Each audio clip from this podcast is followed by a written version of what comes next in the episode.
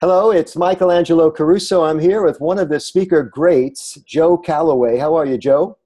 Michael, I couldn't be better. Happy to be with you. You're like some, so many of my speaker friends. You're multi talented. You're also a very prolific author. You have seven books now, yeah? Yeah, got seven. Last one came out, it's actually been close to a year ago. So I, I need to go back to work. Well, I, I want to talk more about that. But before we do, I wanted to uh, talk a little bit about this this uh, this this dual existence that a lot of us lead that we're writing and speaking. Yeah. Uh, we were chatting just before we uh, pressed record today that so many speakers are really good with the oral language, but they're not so good at writing. Writing's an entirely different type of discipline. It it it's uh, it's it's a different kind of feedback where speaking is live and and it feeds the ego very nicely. Yeah. Writing is a delayed gratification. Is this your experience? Yeah, very much so. I think it's it's two different skill sets too. Uh, I mean, if if you're a great speaker, obviously you, you've got a talent for expressing yourself and formulating and expressing ideas. But I'm telling you, put it put it down on paper on a computer. It's a different thing. And luckily for me, See, I consider myself primarily to be a writer. Even the speaking, I'm I'm speaking about what I've written. So in my mind, I'm a writer. And then sometimes I will get up in front of a group and talk about what I've written. But I love, as I told you earlier, I love the writing process. It's uh, sitting in a room by myself, dealing with the ideas. I get a kick out of it. I wonder where the where the balance lies. You know, there are so many speakers who become writers because they realize they can sell some books. Yeah. so many authors who become speakers when their book becomes a New York Times bestseller and they find exactly. an audience. But you can almost tell right away which which one's the forehand and which one's the backhand. It's a pleasure to talk to a speaker who is mostly a writer. It's it's actually kind of a rare thing. Um, tell us a little bit about how this works for you. How what's the cycle? Uh, somebody told me one time that a book uh, birth cycle is about 18 months before you start looking for for another baby. How does it work for you? I think that's about right. I wouldn't disagree with that. I, I'm I'm having a little bit longer stretch. It's funny. It it has been a, a little while uh, since my last book came out, and of course there was time before it came out when I actually wrote it. Right. And so it's been it, it's been coming up on a couple of years and people are starting to say when are you going to write another book? And my answer is when i think of something to say. Uh, there, there's a couple of ideas out there but none's really gotten a hook in me yet. And uh, and so i'm waiting for something to to bite me uh, that i can get excited about writing about I saw a great interview with Billy Joel the other day. It's on YouTube. People can find it. Uh, but I think he said this a lot. People say to him now, you know, he hasn't had a new album in over a decade, you know. Right. And he's probably done. He's probably retired from yep. pop music as we as a as an original artist. But everybody always still asks the same question. They still say to him, "When's your new album coming out?" And he says, "I'm I'm not doing one." And they say, well, why not? You know, it always follows with all this encouragement about how great he is, all the accolades, yeah. how easy it must be for him to do this. And his answer is yeah. really intriguing. His answer is, well, you know, you got to wanna do it, and I don't want to. Yeah. if he's Listen, not inspired, I, there's no muse or whatever, you know. I get that. I totally get that. Um, it, it's it's hard for me. I'm not disciplined enough, or uh, or, or, or skilled enough or whatever. I'm certainly not inspired enough to write. And, I agree with him. Unless I want to, writing's hard. I mean, sitting in a room by yourself trying to think of something to put on the page, if you're going to write a good book, if you don't want it to just, you know, just to put some kind of crap out there, it's hard. You know, and, it wouldn't be so hard if there weren't so many words and stuff. all those pesky words, and people want them to be good words. Yeah. Uh, so I've I honestly have to be in the mood uh, to write a book, and even in the process of writing a book, when I'm in the middle of it, Michael, there'll be days when I get up and after ten minutes I go, it ain't going to happen today. It's just not there. There'll be other days when I'll wake up at four in the morning and I'll go till eight o'clock that night and barely take a breath because it's just there and it's just coming out of me. I know writers that look at doing a quota 10 pages a day, four yeah. pages a day, uh, time. Some have a quota of time. Yep. Uh, two hours every morning, uh, four hours every Sunday. Do you have a Do you have a system? No. Uh, I, I, I, when I, when I'm in writing mode, uh, I'll get up and sit down at the computer every day, but I'm pretty good or bad, depending on how you look at it, about saying it's it's not in me today. And there are some writers that would say it doesn't matter. You need to write whether it's any good or not. You can go back and throw it away, but you need to write. I just that's not the approach I take. The approach I take is if if I'm feeling it, then I do it, and it, it usually turns out pretty well. But if I'm not feeling it, I'm not going to write just for the sake of, of doing it. I'll do something else uh, and wait until the spirit moves me.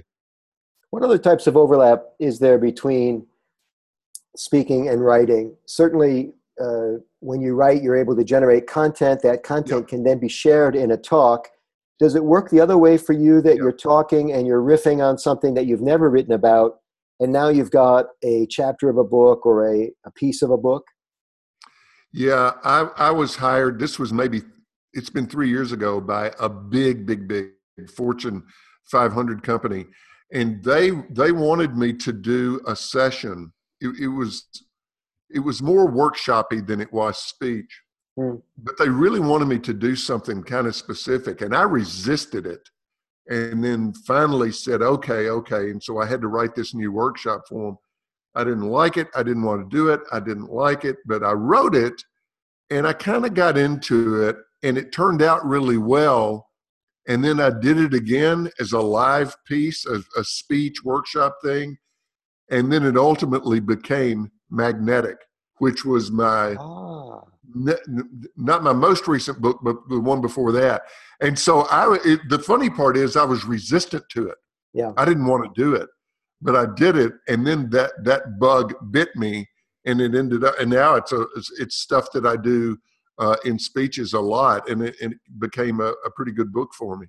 I've had the same experience. I, I'm working on something that doesn't appeal to me initially, but there's something about, and this is really what writing is about, not so much speaking. I think is that with writing, we're always we're always turning it upside down or looking at it this way, or you know, uh, putting it aside, coming back to it. Speeches are more they're like a broadcast that dissipate as soon as they're out they're done right unless you record yeah. it and for posterity. But that's one of the things I liked about the writing process is it's much more much more uh, investigatory. You know, it's much more. I think I think I think my writing gets a lot more attention than my speaking be, for some reason. Maybe because it's permanent in print. You feel the same that writing's more permanent, more serious. Yeah, it, it, it, I love the spontaneity of speaking because I'm pretty loose as a speaker. I mean, obviously, I know what I'm going to talk about. I've got the outline, I've got the speech, but I do a lot of interaction with the audience. I mean, a lot. And so sometimes the best moments in a speech that I do will be in an exchange with the audience, and it'll be just completely spontaneous. So I love that aspect of it.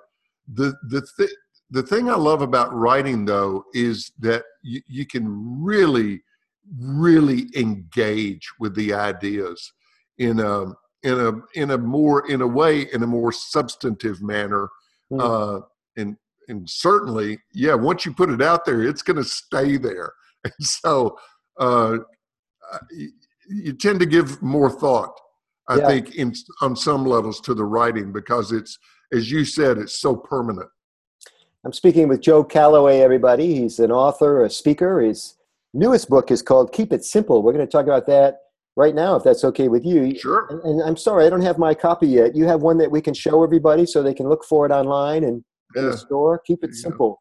Joe, you said that you told me this is a, a small book or a little book. What did you mean by yeah. that? Yeah, it's it's funny. I I've done all my other books with, with the same publisher with Wiley out of New York, and a different publisher approached me, and this is the format that they do you can see it's the, compared to the size of my hand, it's a fairly small square book, all of their books, all of their books look like this. Oh, interesting. If you if you go in a FedEx office and look at their book rack, yeah. you'll see some of this publisher's books on the rack. What, what is mostly, the publisher of this book? The it's called Simple Truths. And the publisher? That's the publisher. Oh, the okay. name of the book is Keep It Simple. Coincidentally, the publisher is Simple Truths. Very good. Well, it's and, their, their brand, right? This uh, this exact template of a book.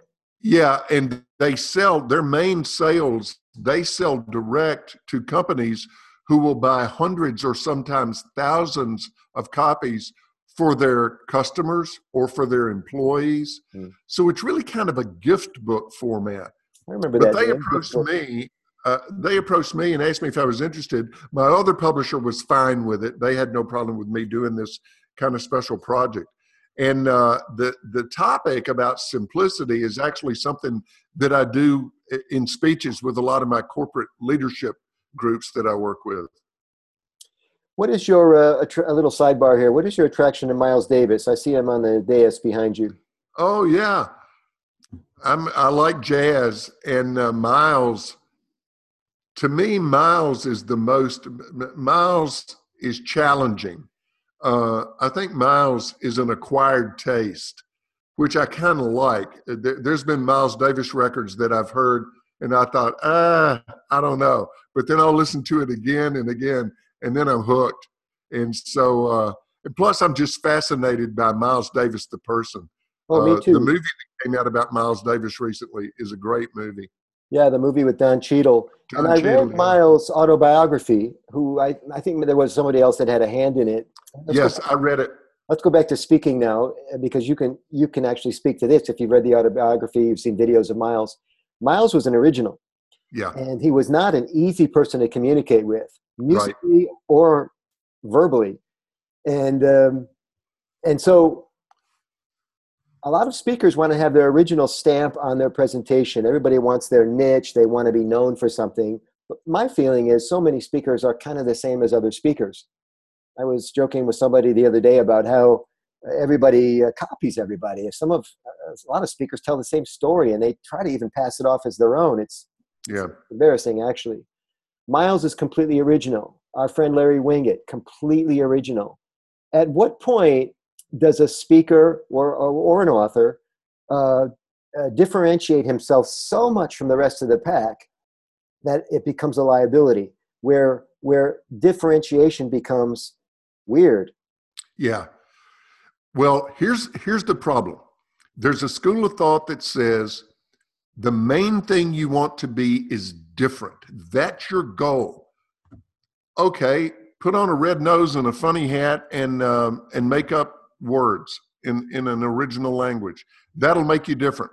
Yeah. Don't think it'll get you any business. My, my approach is it, it's a value quality approach that says the best way to be different is to be better. Listen, I'm a business speaker. There are a thousand other speakers that do what I do, but none of them do it in quite the same way that I do. Same could be said for Mark Sanborn. It, it, course, I know you're friends with Mark and you, you've done a show with Mark. Mark and I go up for the same jobs uh, along with other friends of ours. We are all business speakers. But believe me, Mark's material is pure Mark. It's his. Uh, Scott McKain's material, Randy Penny, they do their material. They bring their perspective and their knowledge and and their wisdom and opinions mm-hmm. to their material and i do the same. Uh, larry winget as you quite rightly pointed out there's there's one larry winget some some people would say thank god. Yeah yeah larry you don't want a lot of larry wingets but larry has has built an extraordinary career on uh, on being the one and only Larry Winget. Uh, I've built a pretty good career on being a generalist uh, that brings some original thought to to you know my business perspectives. The thing I love about this business is there's no one way to do it. There's a thousand ways to do it, and and all of them can work, but a whole lot of them don't work. well, you bet. It's tough. It's a tough business.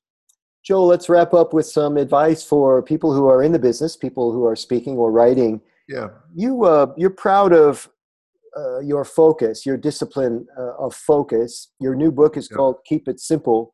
Uh, there are so many ways that people can spend time and differentiate, and so many rabbit holes to go down. Social media platforms just keep on coming. Should I be a video guy? Should I have a podcast?